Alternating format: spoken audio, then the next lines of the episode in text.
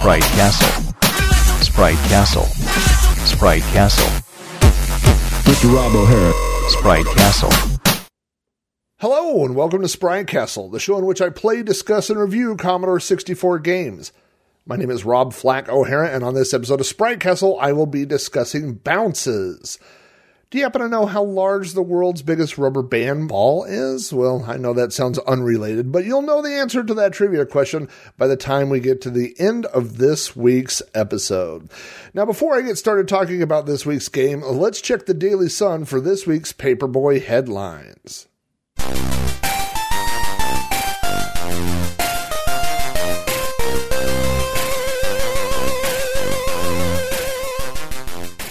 Welcome back to another episode of Sprite Castle. Now, last week on You Don't Know Flack, I covered Tron. I talked about the movie Tron and and uh, all different all different things about Tron. But on my YouTube channel, I uploaded a video of me playing uh, Tron games for the Commodore 64. I found at least a dozen different Tron clones for the Commodore 64. They're all um, clones of the Tron Cycle minigame uh, that you've probably seen as part of the arcade game. But uh, if you'd like to watch that, head over to my Sprite Castle Plays feed, which is a playlist that lives under youtube.com forward slash amigos retro gaming. So if you like, uh, I know that it's a technically it's a different podcast, but it's all me. And uh, if you like Tron and you like Commodore 64 games, then you might enjoy watching that. So again, go uh, to YouTube and go to Amigos Retro Gaming, or just look for the Sprite Castle Plays uh, playlist on YouTube, and you will find that. Uh, I got some feedback about the last episode, which was Mancopter. Uh, I saw a tweet from the bearded son of Nell who said he had been having a good weekend. Yesterday, he did a bunch of yard work as he listens to Sprite Castle podcast. Well, that's um, it's always interesting to me to find out what people do while they're listening to podcasts. You know, it's not like TV is is pretty passive. You know, movies are, are passive. You you sit in front of a, a, big screen or a small screen, whatever the case may be, and you you watch a movie. You know, but but podcasts. Uh, you know, with our phones and, and headphones and earbuds or whatever, you can be completely mobile. So I never know what exactly people uh, are doing, what else they're doing when they're listening to uh, my shows or, or other people's shows. Um, you know, back before uh, the uh, back before the dark times, the pre-COVID era, uh, I w- was um, I was still actually teleworking. That's not really fair. I was teleworking from home quite a bit anyway, but uh, I did go into the office a couple of days a week, and um, that 30 minute drive that was my uh, podcast time i would listen to a podcast you know half hour on the way to work half hour on the way home and sometimes during the day while I'm working. It depends on what I'm doing. I don't know how you are. Uh, you know, some things I can do. I can't. Uh, I can't write. It seems like uh, while I'm listening to podcasts, but I can edit. I can code. I can definitely script while I'm listening to podcasts. So there are things I could do, and, and some things that are just not conducive to it. And uh, you know, like a lot of people, I'm doing a lot of uh, online Zoom meetings and, and things like that at the moment. So obviously you can't listen to podcasts while you're doing that. But uh, um, so now, yeah, I'm not, not doing as much uh, driving or commuting these days, but I'm still listening to podcasts uh, during the day when I can. And, uh, you know, sometimes during lunch or early in the morning. A lot of times I'll listen to a new episode of, of different podcasts. Um, so anyway, yeah, I had people do all, all sorts of different things while they're listening uh, to podcasts. And so I just thought it was interesting uh, that somebody was out doing yard work while I was going on about Commodore 64 games. Uh, I got a, a, a, tweet from Trond. Uh, he is uh, back for retro on Twitter, and he said he had to try out Mancopter. He hadn't played that in his youth, but he's been missing out, and he had a blast with this one. And I agree. You know, Mancopter is one of those games that uh, a lot of people never saw. Um, and and I mentioned on the last episode that it was a type of game where you know if you hadn't read the manual you might not understand everything that's going on so i'm sure as a kid uh, i mean I, I, mentioned you know that i had downloaded that game as a kid but i probably didn't give it a fair shake because i didn't understand all the intricacies and all the uh, little things uh, that you could do or that were going on in the game so uh, yeah, it's definitely one of those games that uh, I mean, it's not going to change the world, you know, but it's a fun little game. It's a little bit like this week's game uh, that's fun and, and, probably not a lot of people played. Um, then uh, I got a, a, comment from Michael D'Angelo. Uh, Michael has been a long, long, long time supporter of the podcast, long time listener. Uh, he said he was looking forward to Mancopter and that he had never heard of it. But he said that after listening to the episode on Lode Runner, he went back and played the Xbox version. And then he said that game gets uh, tough very quickly. And I agree. That's, um, man, Lode Runner is definitely one of those games that, uh, you know, the first two or three levels are pretty simple and uh, you know three or four more levels after that can uh, just be super frustrating. Again, that's uh, we talked about how on Lode Runner there's 150 levels, and I saw one of uh, my listeners said they got to level 50 and it took them. Uh, I think a couple days or so. I mean, it's just uh, it's just incredible all the work that went into all those different levels. There's some pretty diabolical. I don't know if I used that word before. There's some diabolical level design uh, later on in Lode Runner. So, uh, yep, got some cool feedback. Always appreciate uh, you know anything you guys have to tell me about the games that I play and your experiences, or listening to the podcast, or gosh, just about anything. Saw some cool stuff online this week. I saw a new episode of the 8 Bit Show and Tell. That's Robin Harbron's uh, YouTube show. And on this week's episode, he shows how to create a JRPG style menu. Uh, you know, those menus that pop up where you choose dialogue and RPGs and stuff. And it was pretty cool. And he went through and used BASIC and showed uh, how to do that. I, his videos, there's something about uh, his voice and, and, he's very calm and very patient the way he, he demonstrates things and shows things. So I always enjoy uh, watching his videos. And of course, I enjoy his other podcast, Growing Up 80s, that he does with uh, Darren Folds. So if you're not listening to that, I, have plugged that. I plugged that show, um, and, and, there's something about that show that's just very calming uh, right now. You know, just two friends sitting around, and uh, uh, there's a lot of times where. Uh, isn't it funny? Like I'll have my friends over and we'll be talking, and then I'll just get this thing like, man, I wish this were a podcast. I wish I was recording this right now and we could play it back later, but that, that never seems to happen. But those guys are, are doing that and it's a fun uh, show to listen to. It's just like two old friends talking about old times. Uh, speaking of old friends, my old friend Obliterator 918, who I have known for a long time, he lives here in Oklahoma. I met him through the Oklahoma Video Game Expo, and he is a uh, old Commodore 64 fan, and uh, he's done a lot of stuff for the, the community and, and uh, stand up guy. And he recently released this week a new utility for the Commodore 64. It is the CBM disk transfer benchmark. And I will definitely put a link to this in the show notes. And this is a little utility that will measure how long it takes to uh, save and load a program. Now, you might be you might not have a uh, uh, you might be thinking, well, well, you know, why is that important? But it becomes important when when we have all these different options for the Commodore 64. And if you've watched some uh, online videos of different uh, you know YouTube reviewers, they're trying to measure benchmarks by you know having the screen flash and use use a stopwatch or line things up in in audio editors and do all this. Well, this does all that for you. Uh, you can load up this little uh, utility in your Commodore 64, use a brand new floppy disk, and uh, it will load and, and, save a program. And to, I believe he said it's accurate to a tenth of a second, which is accurate enough for me, especially for something on the Commodore 64.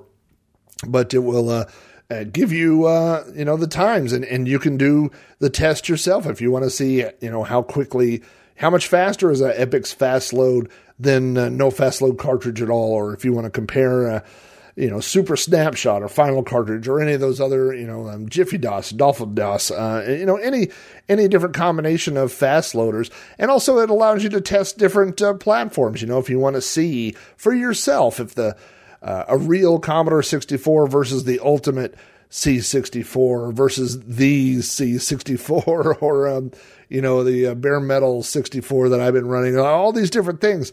You can, you can test it yourself. You can get your own, uh, uh, numbers and look at those numbers and see which is the quickest and, and uh, how these different options stand up. So it's a really cool utility. I think it's going to change, uh, the way a lot of people benchmark the uh, loading and saving uh, times. But I, you know what? I'll have to I'll have to throw that up against loading time uh, on uh, this show and see uh, how long it takes to load. Because boy, I type in a lot of notes. It seems to uh, take longer each week. Uh, I saw some uh, new games this week. I, there was a new game called Poppy Locky, uh, which was uh, uh, a free game. It is on itch.io, and I downloaded that earlier this week. And it's a really, it's a fun little game. It's almost like a mini game where you try to uh, line up these things and open padlocks, and it's really fun. It's a little colorful little game, and again, it's free and. Um, uh, in you know back in the day, uh, I think developers got to a point where you know they had to put so much into a game to, for people to get their money's worth. But especially in a free game, I mean, you could just do a little mini game like this, and uh, it's really fun. So I will put a link to that. And Roy Storini, I think, was. Uh, uh, the man behind uh, that. That's the name that I wrote down. I'm not sure if anybody else uh, assisted with that, but it's a fun, fun little game. Uh, and speaking of fun games, Sarah Jane Avery, who, if you're not following on Twitter, you should be. She has been uh, working on several different Commodore 64 projects, and she released uh, Zeta Wing, which is a vertical. Do people say shmup? I don't know. I don't ever say that. I just say shoot 'em up, a vertical shooter uh, type game. You know, there was a million of those type of games back in the day, uh, but it's amazing how great uh, these things have advanced. I mean, how this game looks awesome, sounds awesome, and has original music. It has all kinds of uh, scrolling and graphics. I mean, it's just a really, really fantastic game, and I believe it was uh, three ninety nine for the purchase, which is really an incredible bargain, if you ask me. Uh, I did purchase a copy and I sent a tweet out and actually that purchase came from uh, Patreon funds. And so I'll be probably reviewing this game in the, the near future, but uh, fantastic game. And uh, not only is it a good value, but you're supporting someone who's actively developing great games on the Commodore 64. So uh, definitely worth a purchase. And if you just want to see what it's uh, what the game's all about, you can go to YouTube and, and look for uh, Zeta Wing, that's Z E T A Wing, and uh, you'll be able to find videos and stuff out there. Um, I did find a few different games that are coming soon.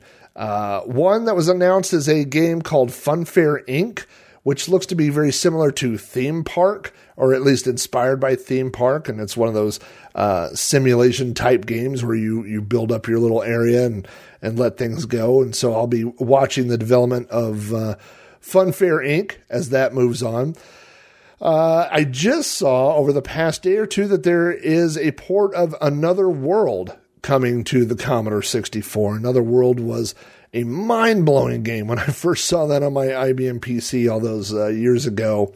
Uh, it was like uh, had that that vector graphic style intro. and it was um, just a really really the graphics on it were unbelievable at the time, and uh, I think seeing that ported to the Commodore 64 is a you know it has to be a, a work of love. But I'm really looking forward to see how well those graphics translate over to the C64. They've released some screenshots and uh, and um, some little clips, and man, it looks pretty good so far. So I'll definitely be watching out for that. Uh, and finally, there was video this week that came out of the Empire Strikes Back, which is being ported to the Commodore 64. Now, this is not the Empire Strikes Back. Uh, arcade game, which was a vector game and a sequel to uh, Star Wars that was in arcades. This is a port of the Empire Strikes Back that was released by Parker Brothers on the Atari 2600. And so there were AT-ATs that were walking, uh, you know, from one side of the screen to the other, and you flew a snow speeder and you had to attack the AT-ATs. Sometimes you could get lucky and kill them with one lucky shot, but mostly you had to fire over and over and over and fly around. It was very, uh, one of those games that really wore your thumb out.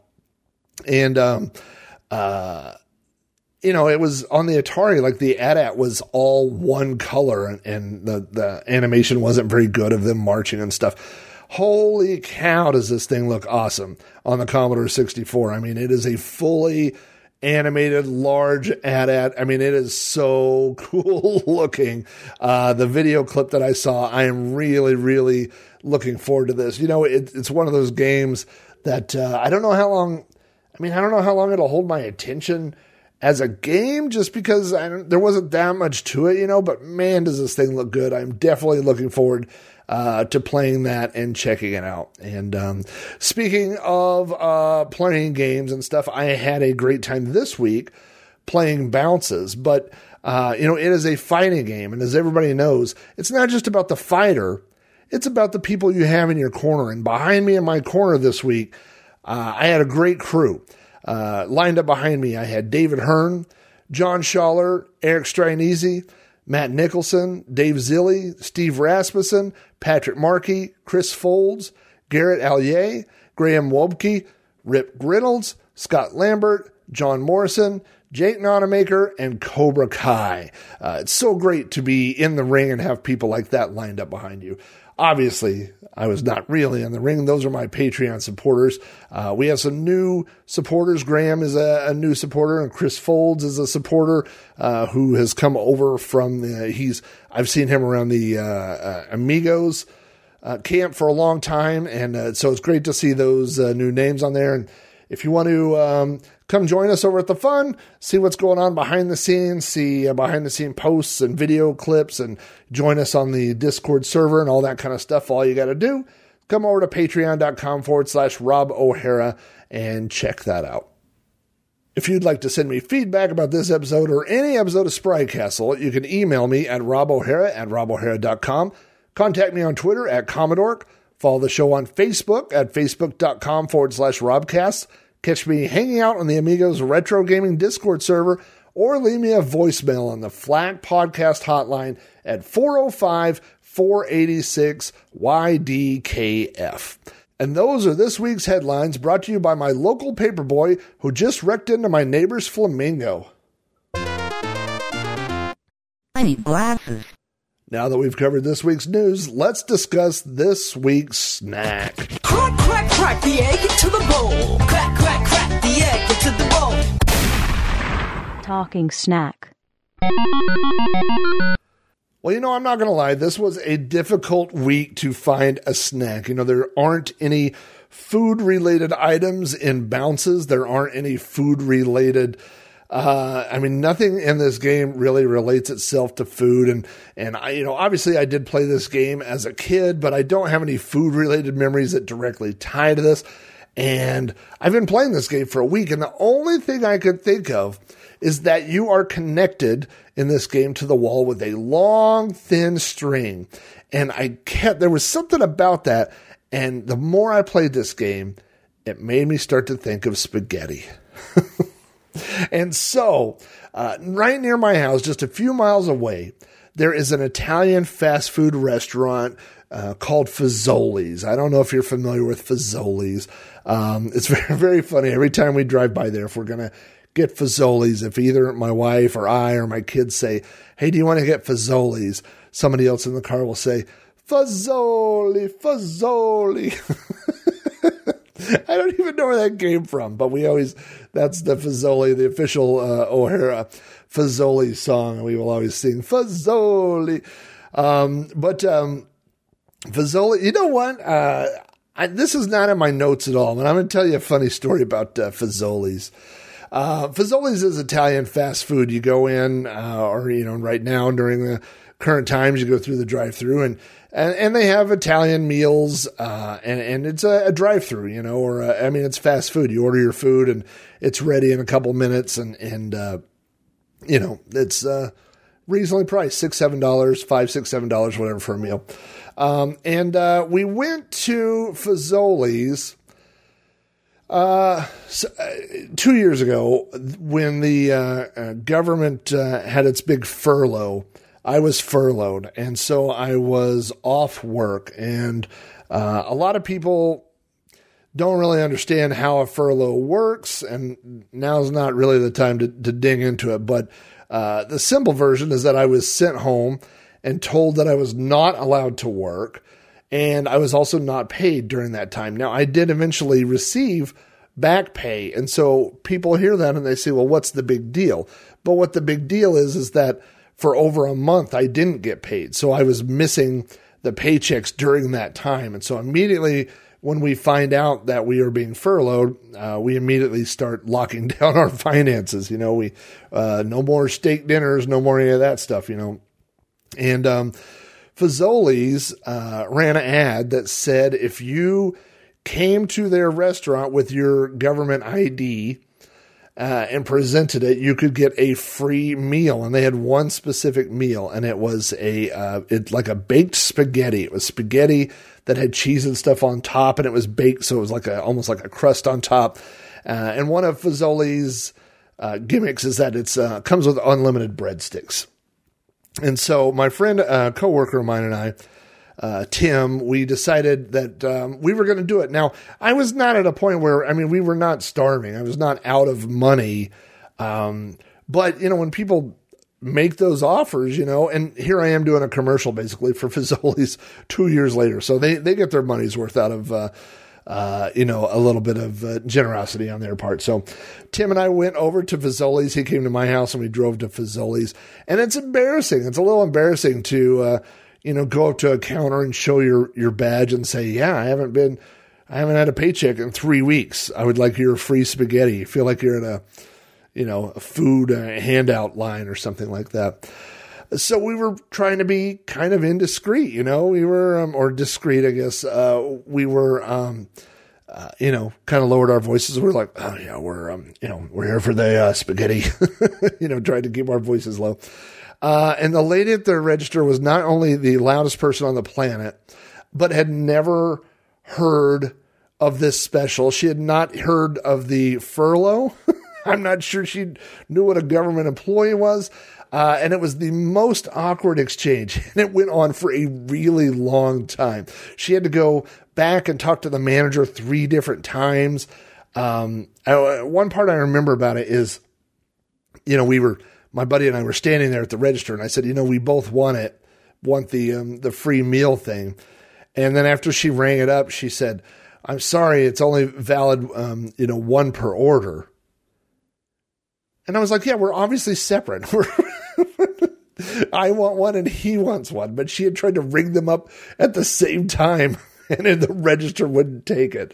And the manager finally came out and he just said, guys, just go sit down. I will bring you the food and we will figure. And he apologized. And, um, you know, and, and he came out, he was super nice.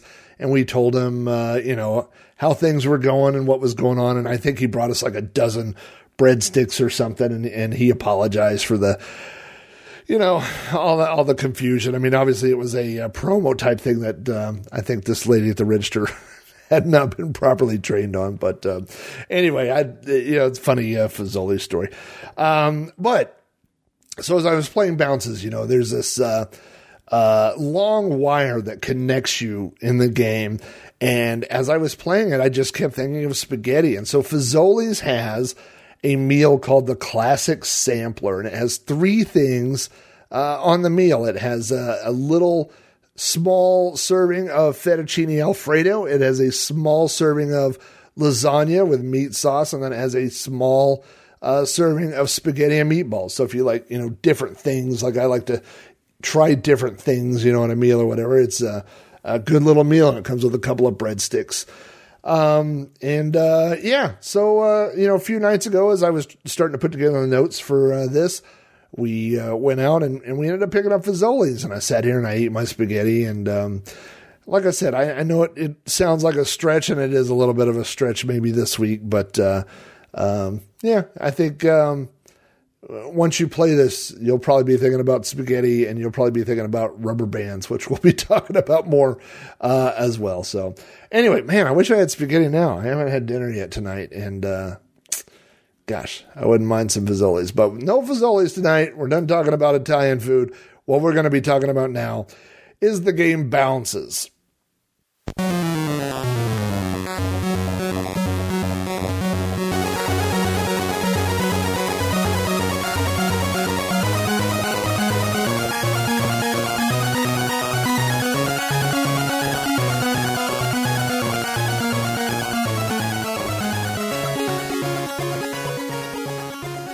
Bounces was developed for the Commodore 64 by Denton Designs and published for the Commodore 64 in 1986 by Beyond.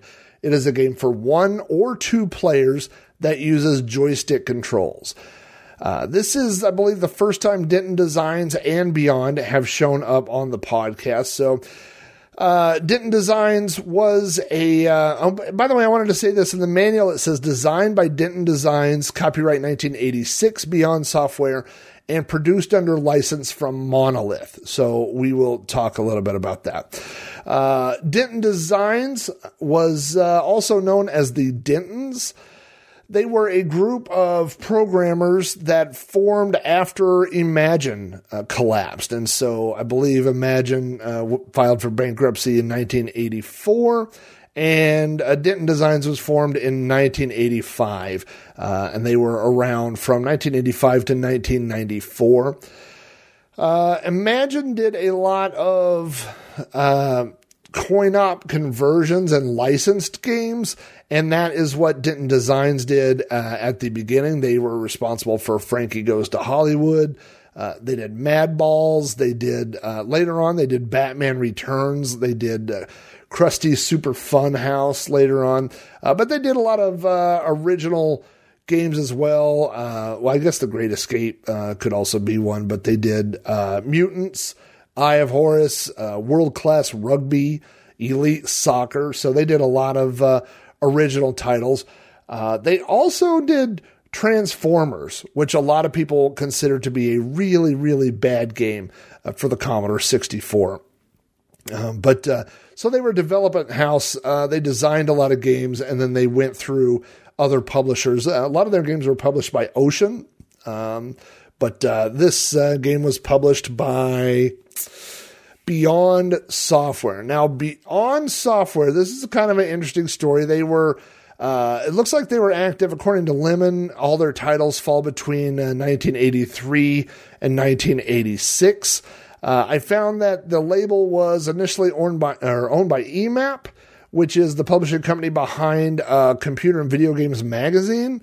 The company was sold to British Telecom and became part of Telecom Soft. This is all UK stuff. Unfortunately, I'm not familiar with these uh, uh, specific companies, but um, I did find that Beyond had two sub labels, which were Monolith and Nexus, uh, which they used for different styles of games. So Beyond was supposed to mostly be their adventure and strategy games, and then Monolith and Nexus would be for their arcade style games. So uh, I'm not really sure what happened, but there's a lot of references early on that this game was going to be published by Monolith and even on the title, uh, there's reference to Monolith, but uh, it looks like it was actually published by Beyond. So I don't know. It's kind of confusing. I don't know if there's two different releases.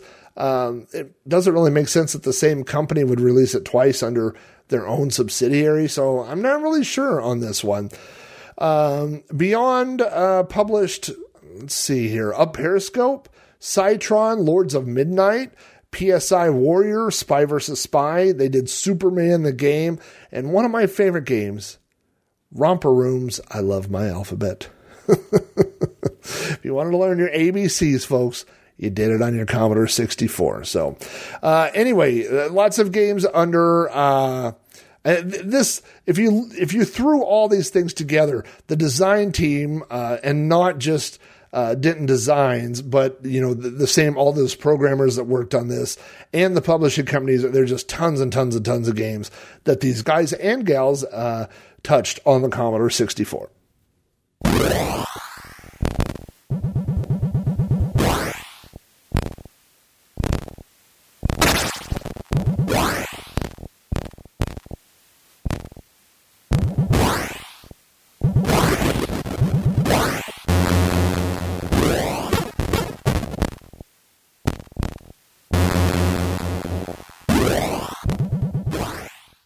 So the introduction to Bounces says, Welcome to the future. Here there is no war, politics, or unemployment. No, today everyone is a proud employee of one of the Echozone corporations. We're all genetically perfect. Work hard and enjoy the fun, fun, fun of the Bounces Arena. Our corporation sponsored Warrior clones. that give them roller boots with frick toe caps, personalized body armor and helmets. Stick a Bounces ball snatcher in their right hand and put them into the Bounces Arena. The object is to pitch the bounces ball, low grav slugdonium sphere, through the goal slots. But the crowd goes wild when the players go for the infighting with its bloody knockdowns and slugouts. Then it says, now you too can play bounces in the comfort of your own leisure dome. So, what on earth is this game? Well, um, it's hard to tell from the artwork. The artwork on the front of the uh, box has these two futuristic looking warriors. Um, they're kind of like wearing spandex, but they have um, almost like football pads on. They're wearing laser tag helmets. They look like a cross between Tron, laser tag, and maybe American Gladiators. Now, one thing that's interesting is that nothing like that appears in the game. Absolutely nothing. So this would have been one of many games where if kids were buying this game based on the artwork, they would have been pretty disappointed at what they found inside. Not that it's not a great game. It is a great game, but it has nothing uh, like this from the future. Uh, on the uh, the box scans that I found, I saw stickers that said free T-shirt offer. See inside for details, but I was not uh, able to find what those details were. So I don't know if that would have been for a Denton Designs t-shirt or a Bounces t-shirt. That would be pretty cool. I would wear a Bounces t-shirt. Uh, the same artwork that's on the front of the box is what was used in the ads. Uh, in ads that had the artwork and then it had some text laying over it that said Bounces, the deadly sport of the future. One or two players, furious fighting fantasy.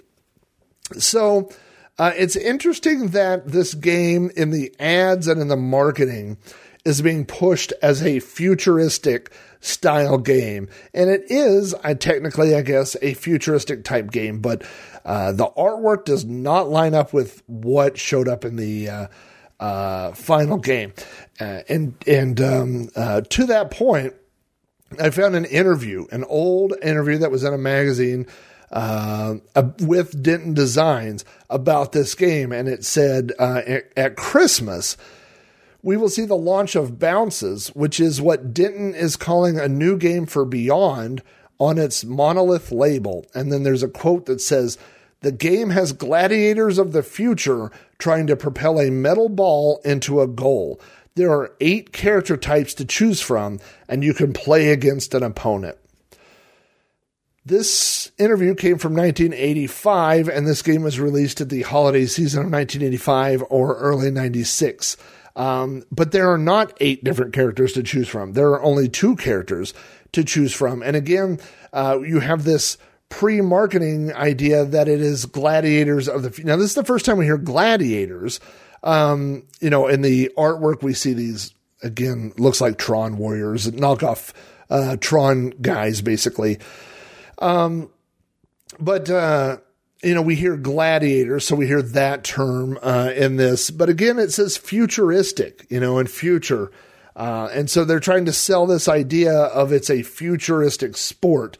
But when we load the game up, we don't see what appears to be futuristic warriors. Uh, the manual also notes that each bounces player wears roller boots fitted with friction toe caps personalized body armor, and a helmet. Both carry the deadly Bounces Snatcher, part weapon, part ball scoop. And finally, just to make things difficult, each player is attached to the back wall by Plasflex wire. There's a lot of goofy uh, future term type words. Like, I mean, you could just say elastic, you know, but no, it is Plasflex wire. Silly. So, uh, when we load the game up, uh, we will see this great, really good looking title screen. It says bounces. Now, here it says copyright 1985 by Monolith, and then it says by Denton Designs. Um, we have the uh, large renditions of the two characters. On the left is a knight He is wearing blue armor. He has a red plume on top of his helmet, and he's holding a shield. And on the right, we see a Viking. He's also holding a shield. He has a big horned Viking helmet, uh, and he's also holding uh, a weapon. So both of them are holding a bounces snatcher. And in this picture, it is a rod that's about two foot long. So it's a cylinder. It's almost like the beginning of a lightsaber. And then about two foot down, it just cuts off. So it's it's flat on the very end. So it is literally like a a uh, you know two foot long pipe uh, is essentially what it looks like, except for it's uh, silver in this picture. So this is our really our first view of the weapon that the guys are going to be using. The manual gives these two characters names. Uh, the knight is known as Sir Ashley Trueblood. It says that uh, Trueblood is deadly in combat, but chivalrous to the defeated. Their sponsor is Knight Technicorp and has stuffed uh, no knockdowns or slugouts in two years of Bounce's play with the Knights. So his team is the Knights, and his sponsor is the Knight Technicorp, which is more future babble. Uh, the Viking is Eric the Red, and it says he plays dirty to win. His sponsor is Viking Synthecorp, and he is undefeated world champion with the Vikings. Now, what's funny about this is that none of that is important to the game. Uh, I mean, when you see the characters, one guy looks like a little Viking, and one guy looks like you know a guy wearing a plate mail armor. Um, so their names and all that aren't important. Uh, it's funny if you Google Eric the Red you will find tons and tons of hits uh, about Eric the Red, the Viking. If you Google Ashley Trueblood, if you Google it in quotes, you will only get links to this game that people have written about bounces. If you don't use quotes, you will get Facebook profiles to people named Ashley Trueblood, and you will get links to Ashley Hinshaw, who is an actress from the HBO series True Blood. Who I assume is not the warrior in this game. So if we get past the title screen, we get to the menu and we get our first look at the game. It kind of shows the uh, layout. We have the, the two characters, one on each side of the screen. If you wait long enough, it will start a demo mode and you will see the game playing by itself. Um, at this screen, the function keys will change different things. Uh, F1 or fire on the joystick will start the game. F3 will change the number of players between one and two. F5 will change the skill level. There are five different skill levels, and I played uh, multiple skill levels on this week's Sprite Castle plays if you want to see the difference between the uh, skill levels. And then F7 selects, if you're only playing one player, uh, which character you would like to control. Um, also, if you hit restore at this screen, it will restart the total. Now, this game keeps track of how many games each player wins as long as you're playing it. So if you hit restore, it will take those back to zero uh, and uh, take you back to this screen. The controls are pretty simple. Again, it's a joystick control game with the fire button. Left and right moves you uh, toward your opponent or uh, or uh, back towards your wall. Uh, again, you have uh, one opponent on each side of the screen, uh, and you are connected to the wall that you start on with this long uh, piece of elastic. If you stand still for too long, the elastic will start to slowly pull you back. Your feet will be sliding uh, and will pull you back towards the wall. And if you hit the wall, you will uh, take a hit. You'll be you'll be knocked down. Um, while you are uh, playing the game, if you press up, you will do a little jump. And uh, when you jump, the elastic will pull you back quickly. So if you're trying to avoid getting hit by your opponent, uh, then uh, you can press up to jump. Down will crouch, and when you're crouched, you won't slide. So if you're sliding back towards your wall, you can uh, crouch down and uh, you will stop sliding. And then you have the button. So if you hold down the button and rotate the joystick around, you will be controlling your gladiator's arm. You can swing his arm all the way around. Uh, and also on the game screen here, you will see a little black ball that will start bouncing around. And as long as you're holding uh, the your button down, if you point your arm, if the ball's coming towards you, you can grab the the ball and then let go of the fire button and shoot the ball. Uh, so there are two goals of this game. Well, let's uh, that, that's all the controls basically. So we'll get into the gameplay here. Uh, every game is three minutes long, consisting of two 90 second rounds. And the goal of, I guess, of any game really is to get the highest score. And there are three ways to score points in bounces. Uh, the first two ways are to knock down the other player, and you can knock them down by hitting them with your little snatcher, I guess they call it. It looks like a little stubby sword. Uh, so if you are close enough to your opponent, you can just poke them in the head, which is what I like to do, uh, with the little sword, and you'll knock them down and you'll get a few points. Uh, if you grab the ball that's bouncing around and then shoot it at the opponent and it hits them and knock them down, you will also score points. In the ceiling that's over each player, there are a few little openings. And what the real game becomes is shooting that ball into those openings. Now, uh, because of the angle, you can't shoot it directly into there. So it will all be uh, ricochets and, and bounced uh, shots, either off the ground or off the back wall, different things like that. But if you can get it into those little openings, you also score points. So that's the game is uh, you and your opponent trying to grab this ball that's bouncing around, shooting it at each other, shooting it at each other's goals.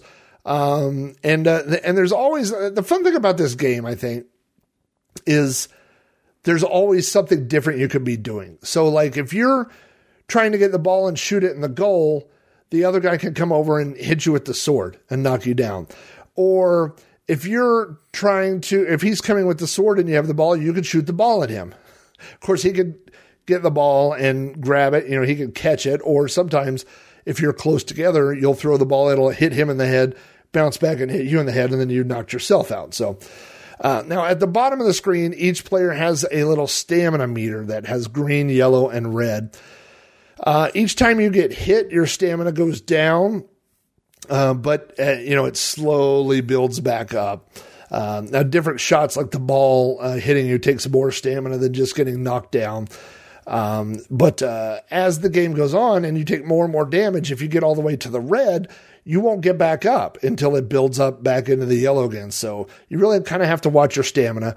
Uh, also, if you are really stretching that piece of elastic that's holding you back, the further you go towards your opponent, the more stamina you use. So if you could get him to come to your side, then he'll be using more stamina. So it's just a, a little, uh, yet another little nuance to this game.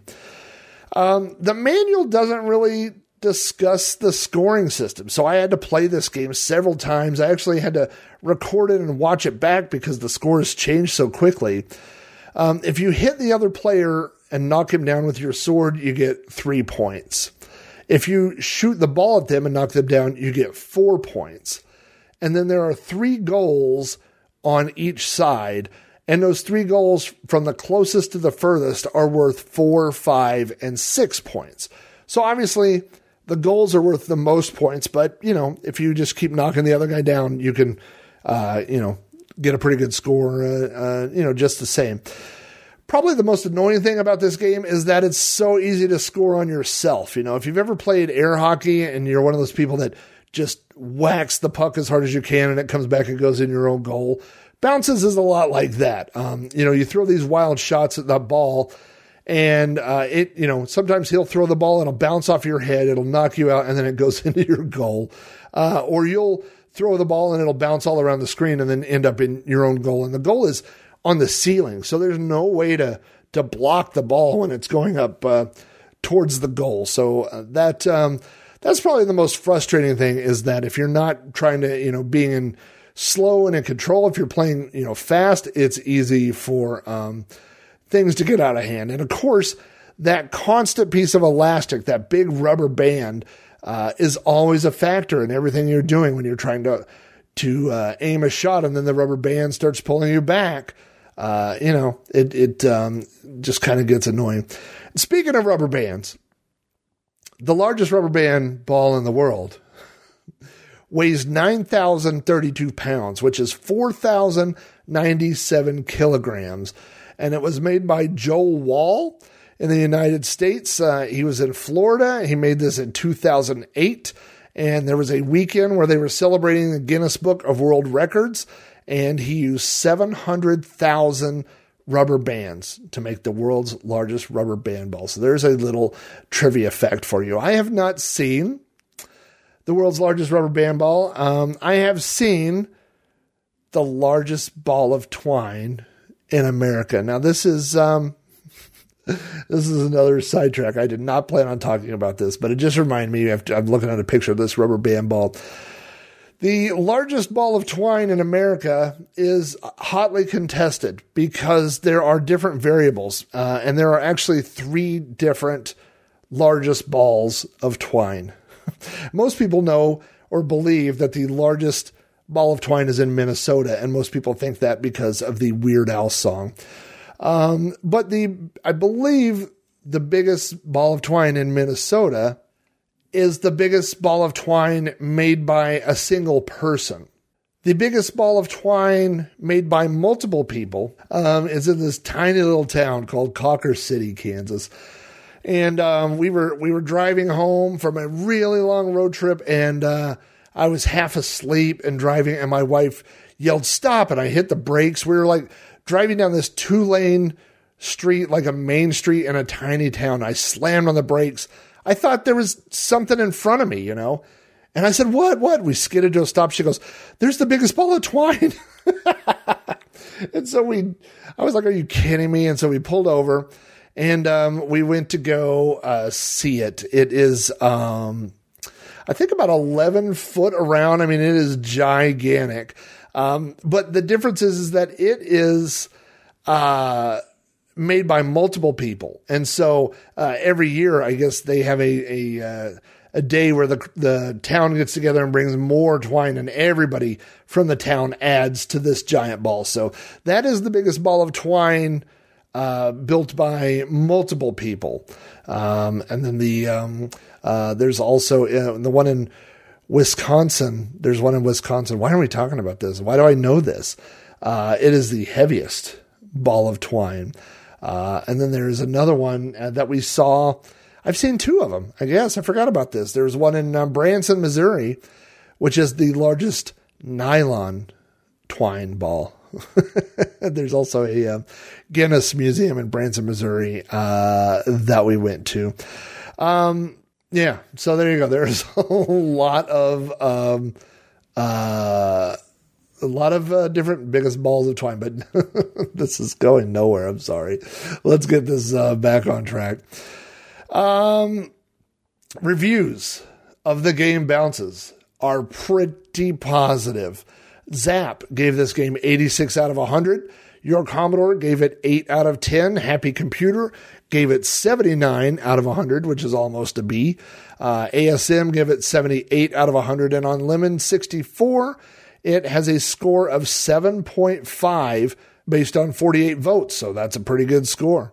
I looked on eBay. And I should say, if you want to play this game on uh, anything right now that's a Commodore 64, you shouldn't have any problems running it. This is a single file game. Uh, it's not a not a you know complicated loader or anything like that. So anything from a SD card reader, any of the uh, Commodore 64 uh, different uh, implementations should be able to play this game with. Uh, uh, no problem. I did find a copy for sale on eBay. It's a cassette version and it was uh, about $15 with shipping. So that's not terrible, but it's just for the cassette. Um, now I did find a copy that recently sold that was uh, 12.93 and then it said it was 38.11 shipping, but I looked and that was being sold in the UK and so it was figuring up shipping uh, to the US. So I guess if you had been in the UK, you probably got, could have got that uh, shipped to you uh, a little bit a little bit cheaper. Uh, and now let's talk about my personal memories of the game Bounces. All right, time travelers. Seatbelt fastened? Yes. The doorway to the past. Memories. I think every kid who had a Commodore 64 spent plenty of time playing games by themselves. And there are a lot of games that are fun to play by yourself. Um, but there's something special about having your friend come over and playing two player head to head games, and especially on games where you each had a copy of it. So it wasn't like it was a game that one of you was really good at and the other one had never seen, you know? So Bounces was definitely one of those games that my buddy Jeff had and I had, and we would both play it at home by ourselves. But when I would go to his house or he would come to my house, this is a game that we always played uh, because it supports two players. And what is more fun than two friends controlling little tiny fighter guys attached to elastic, hitting each other with swords and shooting this little metal ball at each other and uh, and trying to score. You know, uh, so I don't know that I have any specific stories about bounces in particular, but when I played this game over the past week, I just couldn't help but remember those great times and what a fun time. Uh, I mean, what a great time to own a Commodore 64 in the 80s uh, when you and your friends would get together. And of course, it you know you had your two joysticks, and you could just play these games head to head. And so it's just this game is really simple to play, and it's really fun to play. But that more than the game, that's my memory of this game is just playing it with my friend Jeff, uh, and and one of those games that's each it's it's super short, right? Like each game is only three minutes long, and just playing those games, and at the end find out who's the winner, laugh, and then start over and do it all over again.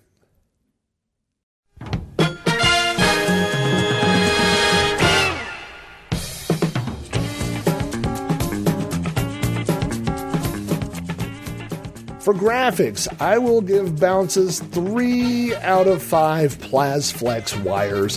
Uh, the graphics of the little characters are good, they're a little small. The background is pretty plain, and the colors aren't too exciting. So it's, it's good, it's passable, but it doesn't really stand out. Uh, I will also give music three out of five Plasflex wires. Uh, the music is good, but uh, it's just in the background a little too much. It doesn't really grab your attention. Uh, sound effects, I will probably give two out of five. I don't, I barely remember the sound effects, so uh, the sound effects don't really stand out. But overall gameplay, I'm giving Bounces 5 out of 5. This is a must play game on the Commodore 64. I think you will find it fun in one player mode, and I think you will find it an absolute blast to play in two player mode. So if you've not played Bounces before, go check out the Sprite Castle Plays video, watch a little bit of that, or better yet, fire up your Commodore 64 and give this game a try.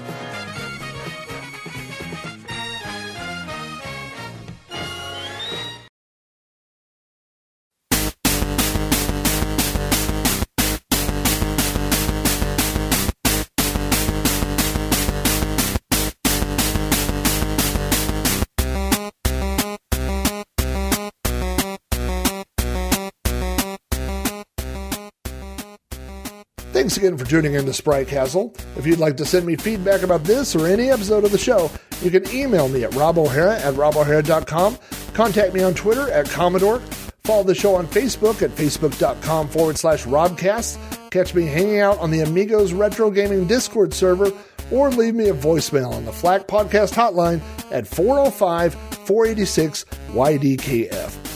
If you'd like to support this show and gain access to behind the scenes blog posts and other bonus features, visit patreon.com forward slash Rob O'Hara to learn more.